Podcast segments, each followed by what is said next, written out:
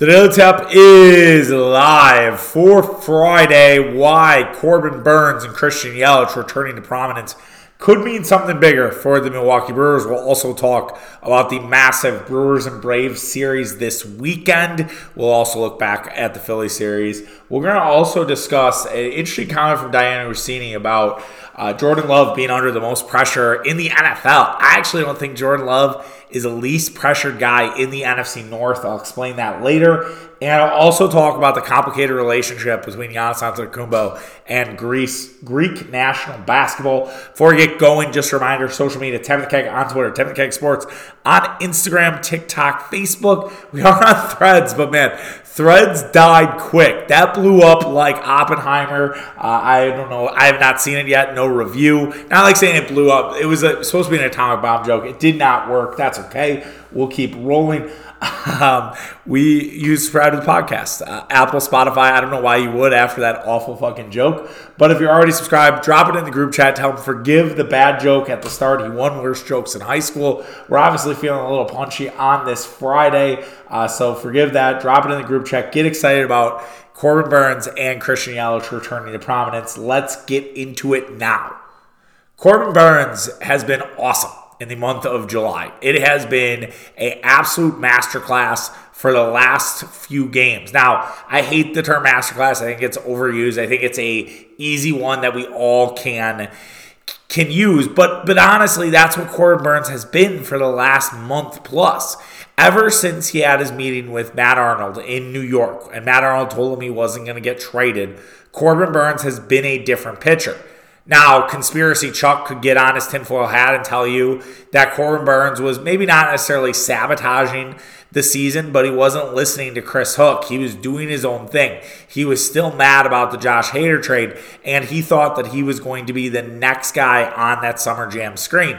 But that didn't happen. Matt Arnold told him, hey, look, you're not getting traded. We have no intention of trading you this year. And maybe he said it all time. I don't know. I wasn't there. I wasn't in the room. But since then, Corbin Burnes has pitched really fucking well. And Corbin Burnes has done different things. He went away from the two strike cutters. He realized that he had a pretty good curveball, a curveball that people do not know he has. They are they're already like they're sitting on the cutter, they're sitting on the cutter, and now you have to worry about a curveball. And I guarantee you those two strike cutters will come back now that everybody is saying, okay, we have to prepare for the curveball. So here comes the cutters. And once Corbin Burnes started mixing his pitches, he became Corbin Burnes again. He had 10 strikeouts today. He had 13 strikeouts in his game against Cincinnati on Friday. Uh, he's just been otherworldly. And I think that you have to admire that. And that makes the Brewers so much better as a baseball team, right? Corbin Burnes being the leader of this rotation, a guy that you can rely on every five days. In May, in in April, frankly, really since this since this turnaround in July, you couldn't really rely on Corbin Burnes in that same way. You couldn't say every five days Corbin Burnes was going to go out there and fucking shove and be an awesome pitcher for the Milwaukee Brewers. That just did not exist and now it's back, and that is that makes the Brewers a a much better team. And they've already they already have really good pitching. Their bullpen is immaculate. It's one of the best bullpens in baseball, if not the best. I think there would definitely be a case. Curt Hogg had a stat today that the Brewers bullpen has given this team almost seven wins on the year. And if you think about how it was put together, I had concerns about this bullpen to start the year. I was like, I don't really know what this bullpen looks like besides Devin Williams. I was out on Matt Bush, was right all along on Matt Bush, by the way. I had someone try to tell me, he's like, well, it's variance and you never know with relievers. Like, fuck that. Matt Bush, Matt Bush wasn't good from the start. I, I was not a Matt Bush guy, uh, was on that island. Happy that everyone joined me sooner rather than later. Uh, but then the other part of it was Elvis Peguero came from the Hunter Renfroe deal. Joel Payamps came from the uh, William Contreras deal. And those guys have become awesome, vital resources. Hoby Milner hasn't allowed a run since May 24th. He's been the steady sort of B reliever for the Milwaukee Brewers. Yes, they've had some trouble kind of filling that last role, but then Abner Uribe comes in there and throws absolute heat today, striking out Nick Castellanos and Bryce Harper, and all of a sudden you see see a new path of Hoby Milner, Abner Uribe days, and guys like Payamps and Peguero can get some rest and not necessarily have to pitch every fucking day. And it was good to get Devin Williams also a day off. He pitched four games in what six over the road trip. But I, I want to get back to Corbin Burnes because it, this this is something that the Brewers have been missing. They've been missing the consistency out of the starting rotation, and they haven't had it really all year because Brandon Woodruff goes down with an injury.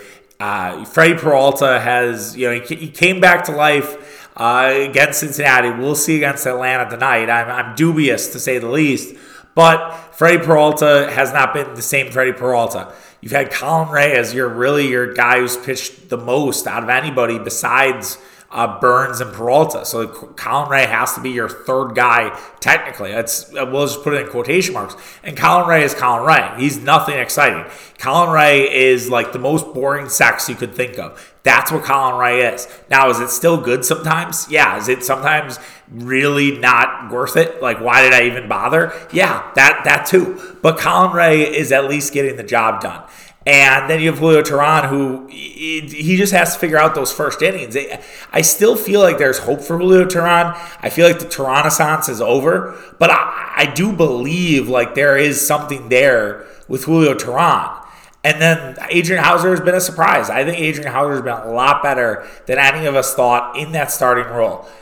But Corbin Burnes can be the leader of that rotation in a playoff, in a deep run, if you get Brandon Woodruff back and the shoulder and everything checks out, and he looks like the Brandon Woodruff of old. If you can figure something out with Freddie Peralta and have Freddie Peralta be more of a reliable guy, then you have three guys that you can go to war with, that you can go into a seven game series with. And even if Peralta isn't there, but Teheran or Colin Rea, honestly, steps up and they can be that guy, then that's fine. Then fuck it, we ball. And Freddie Peralta is the long man. You might get Aaron Ashby back uh, in September. I don't know if Aaron Ashby is going to be a starter. He might be in that sort of long relief role and be a starter for next year. Jacob Misiorowski, they think could be up this year. The top prospect for the Milwaukee Brewers from a pitching perspective. They think that guy could ascend to the big leagues this season. That's how good his stuff is. The Brewers have a legitimate shot with their pitching, and their hitting has started to come along. And that makes the Brewers a lot more scary. And that starts with Christian Yelich. It's not a surprise that the same thing we talked about with Corbin Burnes, we're talking about with Christian Yelich. And we and we've spoken about Christian Yelich's return and he's back. I feel like at this point we gotta stop saying he's back because it's just Christian Yelich being awesome again. He's batting 284. He has 14 home runs. He had a three run homer today that was basically the scoring for the Brewers and he has 56 RBIs, and, and he's he's OPS of over 800. Yelich is playing really well. I realize nobody does RBIs anymore. I was like, RBIs. But Yelich has been the catalyst. Yelich, this is the Yelich of old. This is the Yelich that we've come to expect as Brewer fans. Yelich delivering and attacking first pitches and, you know, always giving the offense a shot and thinking, all right, if Yelich is at the plate eh, in this inning, the Brewers are going to have a chance to potentially score a run. And that is what Christian Yelich is providing for this Brewers offense. And it seemed like at you know certain points of this season it was Christian Yelich and everybody else. Pretty ironic given his struggles the last couple of years. But now everybody is starting to go along, and the Brewers have sort of had an infectious way of hitting the baseball. They've really sort of honed in on how they handle left handers and what they're doing, you know, in terms of early innings, because I think there's a changed mindset with let's attack early. Let's get on these guys early. Because if we give our starters a lead, or, and our, our bullpen for that matter, we're probably going to win this game. As we get to that fourth run, the bullpen's got us. The bullpen's been so good this year that we just need to get there. And Christian Yelich's approach has been special. I think it's been, you know, a joy to watch. He should have been a fucking all star. It's an absolute bummer that he wasn't. But Yelich has become a feared hitter again. And maybe not in the same sense of, you know, 30, 40 home runs, but in the sense that the, if the, there are runners on base, a team on the other side is going to be feared of what they do with Christian Yelich. But here is the problem. Even if they try to work around Yelich or not necessarily give Yelich something to hit, there's William Contreras behind him. And William Contreras, while this is more about Yelich and Burnes, William Contreras deserves some love. He's hitting 412 in the month of July. We talked about it on Tapping the Keg yesterday. Make sure you listen to that if you haven't. But he, again today adds a clutch RBI single. It's 4 0 Brewers in the seventh inning. When Yelich can't produce, Contreras does. And that to me is taking this offense to another level. Is William Contreras basically being that reliable two hitter for Christian Yelich? And we saw this with Willie Adames in 2021, you know, kind of being that productive two hitter. Yelich was not this same player. But now you get the productive two hitter plus Christian Yelich meaning that those first two batters are hell on earth for teams. And now and it, now it comes down to can you just figure out the middle of the order? Because the bottom of the order is actually kind of set in place.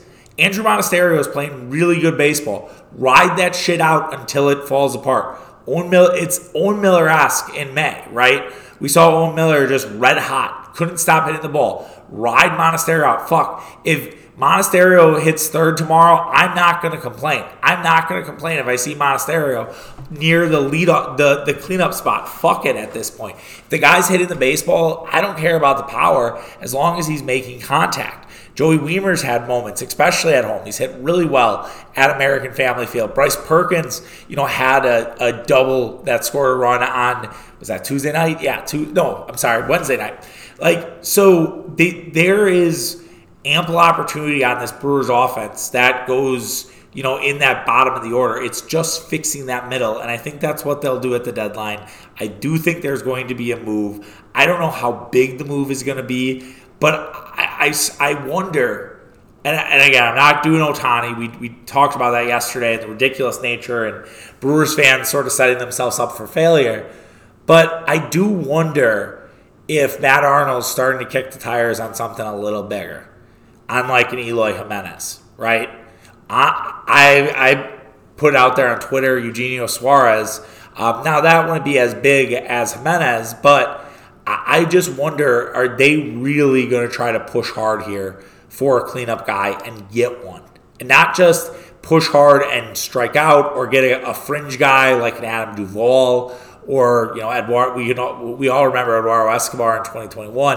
Now, granted, Escobar had a pretty solid year, but he was a fringe guy, right? Getting an absolute game changer, you know, at the first base position. A Joey Meneses, maybe, who's like 31, but the guy hits dingers and he's under team control till 2029, I believe. Like, uh, maybe, or Candelario and Meneses, and try to do a bigger deal with the Nationals. I, just wonder, Meneses, I think it's Meneses, actually. Apologize for the butchering of the name. But, like, they, I think, have to think bigger now because of the play of Yelich and Burnes. This makes the Brewers a different baseball team. They suddenly have star power. Remember last year we talked about how the Brewers didn't have that star power. They didn't have that guy. They just kind of were flailing in the wind. We can debate all day until we're blue in the face about the Josh Hader trade. But that team kind of was a rudderless ship. This team has life because of Christian Yelich, because of Corbin Burnes, because of Devin Devin Williams. There is a lot there. And I think we need to start thinking a little bit bigger about this team. Now, could everything fall apart against the Atlanta Braves? Could they get swept by the Atlanta Braves? Absolutely. Absolutely, they could. The Atlanta Braves are the best team in baseball. I have no qualms about saying that about the Atlanta Braves. This is not going to be an easy series. Now, the Braves have been struggling a little bit, and their starting rotation is a little bit in flux uh, with Mike Strzokowski starting tonight, who has not been good since coming back from injury against Freddie Peralta. It could be a first to 10 game at American Family Field. Then you have Adrian Houser against Unknown, and then you have Julio Teheran, revenge spot against Bryce Elder. Bryce Elder has been awesome until his last two starts. His last two starts have been an absolute mess. Uh, so I don't know if we're going to get that Bryce Elder or we're going to get the Bryce Elder that has, we've seen the last two week, two games. But you avoid Spencer Strider in both uh, appearances against the Braves, which is great, which is very helpful for the Brewers. I, I guess it's not going to be Char- oh, so Charlie Morton will pitch on Tuesday in Boston, so you will not see Charlie Morton. So who who be their pitcher? I'm trying to figure out who is their guy. Oh, Kolby All. That's right. This was the Colby All Allard spot. So I wonder if they're going to bring up Smith Share, uh, they're one of their top prospects, AJ Smith-Shawver, or they have Dylan Dodd. They have so many guys. it's just nuts. It's so stupid. Uh, so I, I, would assume they bring up one of those guys, Dylan Dodd, a lefty. But we have seen the Brewers hit lefties. So we'll, we'll see what the move is for the Atlanta Braves, who they're calling up, who who's making that that big decision.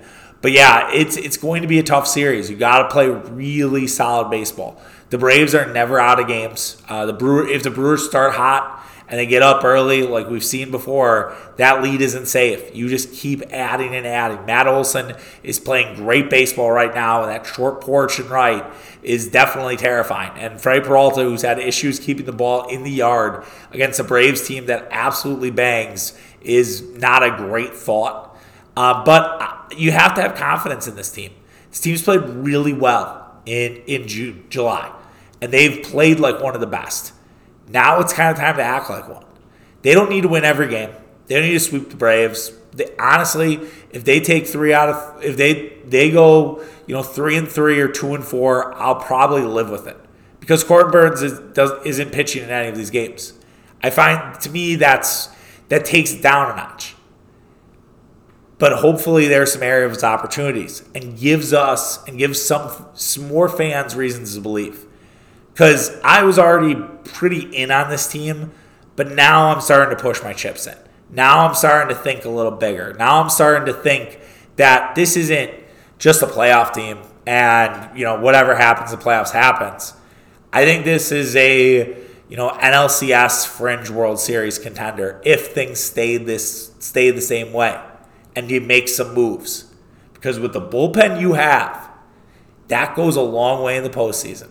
And with Corbin Burnes and Christian Yelich returning to star star power, the Brewer, the Brewers' ceiling is getting a little bit bigger. All right, let's move on to Jordan Love and the pressure that Jordan Love will be under. So to a podcast uh, with Dianna Russini on Ryen Russillo's podcast. It was Tuesday's show. Uh, there was a lot of Jets talk in there. So if that triggers you for some reason, uh, I would not recommend listening to it. But but there's also conversation about Russini and the Rodgers number and the whole thing. But there was one little nugget I'm going to take out of it from the Green Bay Packers about the Green Bay Packers, and it was about Jordan Love. And Russillo asked uh, Russini if who's under the most pressure this year? Who's under like where they're just to bail and they're just to say, all right, this is a one and done thing. We're, we're not to have you as our quarterback next year. And she said Jordan Love. She said it's really unfair. She recognized that, but she thinks that Love is, you know, under the most amount of pressure. And if it doesn't work out this year, that the Packers will move on. I think Dianna while I respect her work and definitely enjoy listening to her, and I, I think she does a really good job, like not taking herself too seriously as a journalist, but taking herself seriously enough. I really appreciate her craft. So that's all to say. I, I think she's very wrong on this. And actually, I, I, I think that Jordan Love is actually under the least amount of pressure in the NFC North. Let me explain uh, and then I will also argue Dianna's to Dianna's defense after it. The Green Bay Packers are going to give Jordan Love a at least two years. I think they're going to. It's a two year contract. I think they will give Jordan Love those two years to show what he's made of. I think that this, as we talked about yesterday, a foundation year for the Green Bay Packers. The Green Bay Packers are trying to build something here. Now, could that result in an NFC playoff appearance? Yes, because the NFC is historically weak, in my opinion. Could it also result in the Packers being 500 or a little bit under 500 and adding some pressure to not only Love but Matt LaFleur, Brian Gutekunst? Yeah, that I think that's also very much on the table. But I also don't think that Green Bay is going to decide everything to this year. They are a patient organization. They are an organization that takes their time. They're not one that immediately throws the baby out of the bathwater, which I don't know if you can say that phrase anymore, but fuck it. It's Friday. We're going to go for it. And like they they just don't do that. That's not what the Packers are. Joe Barry's still the fucking defensive coordinator. If they actually were that team, Joe Barry would, would have lost his job in week eight or week nine or whatever. Like Joe Barry wouldn't be here. Aaron Rod, they wouldn't have drafted Jordan Love. They or they would have traded Jordan Love and said, "Oh, we got this great thing with Rodgers. We're going to deal Love because we're Rodgers guys for life. He's going to retire a Packer." No, they were patient with Jordan Love. They were patient with Joe Barry, even though that makes us all want to pull our hair out. They are going to give Jordan Love a little bit of time. And what's crazy to me is I think Love is under the least amount of pressure in the NFC North. Look at Kirk Cousins. He's on his last year of his deal. Kirk Cousins is in a contract here. It doesn't really sound like the Vikings are going to bring Kirk Cousins back. I think that if the Vikings are struggling early on in this season, they could trade Kirk Cousins in the middle of the year. If a team's thriving, but they have a bad quarterback, like let's just say you bring him back the Jets. Like let's say it's the Jets from last year, right? Where they have an awesome team but they, they don't have a quarterback, or a quarterback goes down with an injury. Say like Trevor Lawrence gets hurt, but the Jaguars are a six and two team, and then the Jaguars are like, "Fuck it, we're going to trade for Kirk Cousins and try to get to the playoffs and maybe potentially a little bit more." Now that's a risky proposition with Kirk Cousins. We all know this, but I do think there's a chance the Vikings could be bad next year. The biggest nightmare I have, the thing that gives me the most cold sweats right now about football, maybe not the most, but is the Vikings drafting Caleb Williams or Drake Maye. But Caleb Williams is the one where it's like, oh my god, like uh, that. That's one where I get just chills thinking about. But Kirk Cousins, I feel like is under more pressure because he's in a contract year. He needs to perform. There, there will be a team that will want Kirk Cousins next year whether it maybe is the Raiders, who don't really have a quarterback. They have Jimmy Garoppolo, but what's that? And he's had injuries and the whole other thing. Like, there will be Tennessee Titans, right? They're going to be off the Tannehill money next year. Like, will Tennessee Titans want Kirk Like, Kirk Cousins is going to be, you know, a return to Washington, right? Uh, there is going to be a market for Kirk Cousins. It might even still be Minnesota. We'll see. But it seems like Minnesota wants a new voice at quarterback and that, I think, creates just more pressure than what you have with Love. Let's talk about Jared Goff. Jared Goff, their expectations are sky high for Jared Goff. Everybody's back in on Jared Goff. It's like an actor who you know, just doesn't, you know, kind of like goes away for a little bit and doesn't necessarily have a lot of good movies. I think like McConaughey, like, right? Matthew McConaughey for a long time just went, did like rom coms and did a bunch of bullshit movies and was just this kind of, he was just there. He was just kind of flailing in the wind. Then he started doing True Detective. Then he started, he did that movie Mud. I don't know when the McConaissance started, but it did. And then it won him a fucking Oscar with Dallas Buyers Club that's kind of where Jared. I don't think Jared Goff's at Oscar level. I feel like that's getting back to a getting back to the Super Bowl. But I, I do think there is a huge amount of expectations with Jared Goff this season and the Lions to deliver. There, Jared Goff right now has two years left on his deal. He has not got a new deal. The Lions could have had an out here with Jared Goff, but they did not take it. They they they rolled the dice. And next year, Jared Goff will make $21 million, which is not much for quarterbacks these days. And then he will be an unrestricted free agent at age 31. Jared Goff, with one year left on his deal, expiring deal in NBA terms, uh, is a tradable asset. So, and if the Lions are bad and the Lions become the same old Lions again, and they're in the running for one of the quarterbacks, whether it's Bo Nix, whether it's Jordan Travis, I don't think they're going to be bad enough to be in the Williams and Maye conversation. But what if they want to trade up? They have a ton of fucking picks. What if the Lions, you know, just go for it and say, you know, whatever team tanks this year and is bad, we'll give you Jared Goff, and then we're going to get picks, and we're going to basically reverse engineer the whole Matt Stafford deal. And it's kind of the another version of it. What's stopping them from doing that? And I just think there is an inherent amount of pressure on Goff to deliver because the Lions have been such a fledgling franchise. And this is sort of the moment for Detroit. This is supposed to be the big year for the Lions. And I just have so many questions if they're going to step into it. They're playing, like, add this to it. Like, think about this. They're playing on Thursday night football to kick off the fucking season. The Detroit Lions. Could you imagine telling your 95 year old self, not 95, 1995 year old self that? Maybe, maybe actually let's let's take let's fast forward there. Like your 2002 self when they're drafting Mike Williams and Charles Rogers. Could you imagine telling that kid like, "Hey, the Lions are going to be on prime time to start the season. We also start the season on Thursday night. It's weird, I know." And you'd be like, "What?" Uh, like the Lions, man, have never got that sort of love, and they are getting it this season. How how does Jordan Love have more pressure than that guy? How? Then lastly, Justin Fields. Justin Fields has the most pressure of anyone. It's maybe not a one and done, but the pressure on Justin Fields is immense. It is absolutely immense. If if Justin Fields doesn't perform, there's going to be I don't want to say riots in the streets. That's a little far, but there there's going to be just an absolute sh- pants shitting by all Bears fans. And they've set themselves up for failure. Colin Cowherd, who I'm never, I'm not like the biggest Cowherd guy, or actually not a huge Cowherd fan at all. I respect what he does, though. I just think some of the Giannis takes and Rodgers takes throughout the years, whatever. I don't need to give you my reasons why. But he called Justin Fields a YouTube quarterback yesterday. That was so fucking perfect. That is what I've been trying to call him for the last few weeks.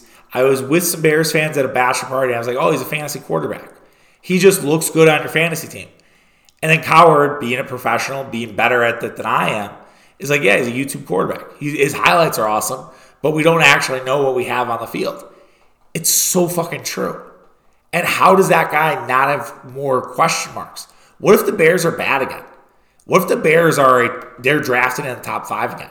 Are the Bears going to trade out again when you have guys like Maye, guys like Williams, guys like Jordan Travis, Bo Nix? You have this massive quarterback class. Are you really going to pass on another one after another mediocre year from Justin Fields where he didn't deliver wins for your team? Now, Justin Fields could be a rocket ship, and it, it doesn't matter. But it's it, it, it's worth bearing that Love isn't under that much pressure, and it's not going to be a one and done thing. And I realize I'm kind of tweaking, you know, Russillo's question and, and Russini's answer but I, I, really think it's about pressure and it's about like this idea that it has to be this year or it's nothing. I just feel like a lot of teams are in that last year stage in the NFC North, and the Packers aren't one of them. And if you did want to make that case and you did want to talk about it in that way, I think the I think what you say is they're going to draft a quarterback early next year. They're going to draft a quarterback in the second or third round. They did it with Brian Brohm. It's they're going to run the exact same playbook, unless Love is a rocket ship, which I've now said twice in like two minutes. But unless he's awesome, unless he's just like no notes, they'll still get drafted quarterback, but it'll be like fourth or fifth round, sixth round maybe.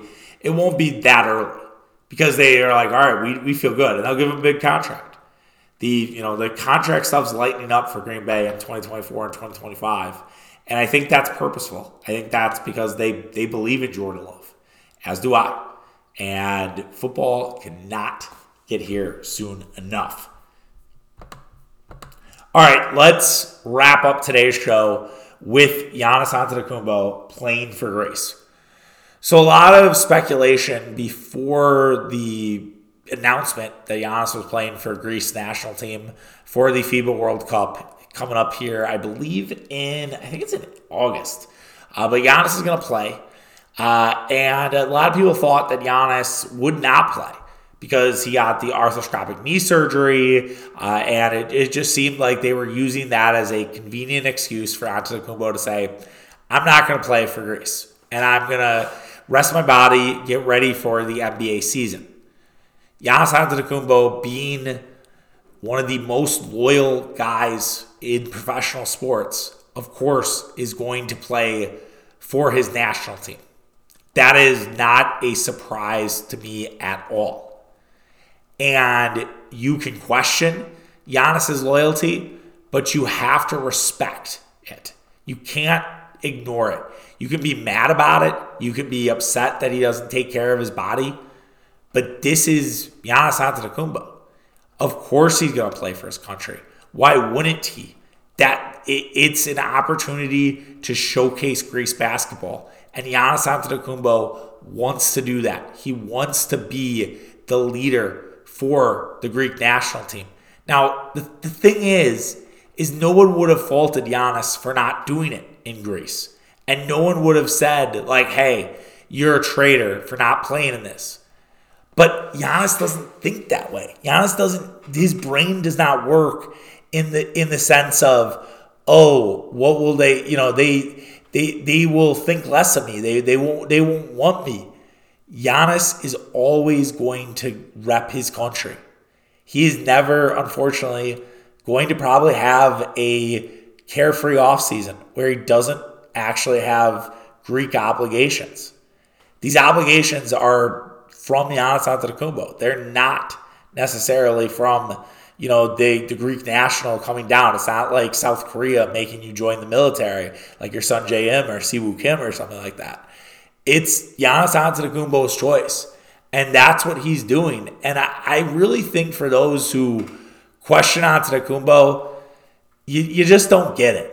You don't you, you don't get you know what it's like to represent your country to be proud to be from Greece and be Grecian. I know that there might be people that say, well, if, if Giannis, you know, you know, wasn't a basketball player, they would be mean to him, they'd be racist to him, given like what you read in Mirin Fader's book. I understand that. I, I, I totally get that. I totally hear you. But Giannis still looks as Greece as the opportunity, the reason why he has everything. The reason why he has a mansion in River Hills, I don't even know if he lives there. I think he lives in Whitefish Bay. It doesn't matter. It's semantics. But it, why he has a mansion, why he has a, a beautiful partner and kids, why he is an was an MVP, why he won Finals MVP, why he dropped 50 points in the Game Six win against the Suns, which was the anniversary yesterday. Like those are all things that Antetokounmpo, you know, attributes to Greece, and he is paying back Greece with playing. It's not going to help his knee. All right? Like straight up, it's not. But that's the price that we pay as Bucks fans. And no one has been able to get in his ear. And maybe they don't even try. Maybe it's understood that, hey, this is what Antetokounmpo wants to do. And you're not really going to stop him. You can offer training tips, you can offer things to help him with his knee, but this is a risk that we are all going to have to take. And there is something admir- admirable about it, right? You have so many NBA guys that skip out on playing for their country. And there are a variety of reasons why, right? I understand it's a lot to take on your body. I get it. I totally understand that. That said, there is something special about playing for your country. And I think that there are so many of us that would love to wear the stars and stripes. It's apropos that we're having this conversation when the Women's World Cup kicks off tonight. You know, it, there is something that I, it's hard to put a price on cheering for the USA, right? And cheering for your country and wanting your country to succeed. And that's really all what Antetokounmpo wants. Antetokounmpo wants to be the face of Greece basketball. He already is, but he he wants to you know try to take it further. Get Greece into the title game. Get Greece, you know, get this shine on how Greece has developed as a basketball country because of not only him but his brothers, Thanasis, Kostas. I think only Thanasis is on the team, by the way. But like they're they they they just want to grow the game, and I, I just think we need to respect Giannis in that way and need to understand that this isn't changing. As much belly aching, as much bitching as we, we want to do on fucking Twitter, it's not gonna change. So shut up. It's it's done. It's done. It's it's over, man. He's doing it. So we have to just embrace it. We have to also say our seven Hail Marys that he doesn't get hurt, that his knee doesn't get more fucked up. But if it does, it's the price we pay. And food for thought, Luka Doncic will be there. Nikola Jokic will be there. Victor Wembanyama, I think, is going to be there. Pretty sure. And why? They all love their country. And let's be honest, American guys could probably learn learn some lessons there. And I don't mean to be all good, you know, gun-toting American, right? They could learn a lesson. Nah, I, I just I just think that's something special, man. And we should we should respect that, and we should understand that that is who Antetokounmpo is. So let's put to bed anything about Antetokounmpo in Greece because it's not going to change anytime soon, and nothing nothing we will say will change his mind.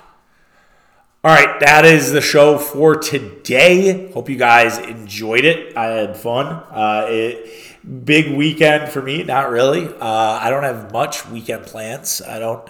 Mitch has a show at the Four Seasons Skate Park. We should have probably shouted that out on Tap the Keg yesterday. Uh, it's on like 25th uh, Street in the Menomonee Valley right by City Lights. I do not know when it starts. Uh, his band's Garden Home uh, WI on Instagram, so you can check that out. I wish we would talked about the two year anniversary of the Bucks championship too. We missed that. Uh, I. I, it always sneaks up on me. I think it's because you know, obviously because of the COVID year, it's not on the same you know time frame as regular championships. But obviously, getting to watch the review I did uh, was awesome. I posted it on all the socials, tapping the keg on Twitter, tapping the keg sports, Instagram, and TikTok, and just the celebration of it all was incredible, man. And it, you when you watch it, like watch the video, it's like forty some seconds, and you're like, holy shit! I remember exactly that feeling. Like you cannot like take away that feeling from a sports fan, and it it would it makes sports so worth it, right? That just dream of doing it again, whether it's the Brewers, whether it's the Bucks, whether it's the Packers, whether it's Marquette basketball. I don't know if I'd feel the same way about Badger football, honestly. I, I think I would. I think I'd get into it, but it's not. It's on another tier. Uh, it, it, just is, and I, I know there are some that are listening. They're like, I'd put Badger football there, put Badger basketball there. Totally get it. Uh, but it, it's just, it's so, there's something so magical about it. And it's why you care. It's why you are a sports fan. You put up with all of it. There's a, I gotta, I, I should find it and maybe I'll, I'll, dig for it and have it for Monday.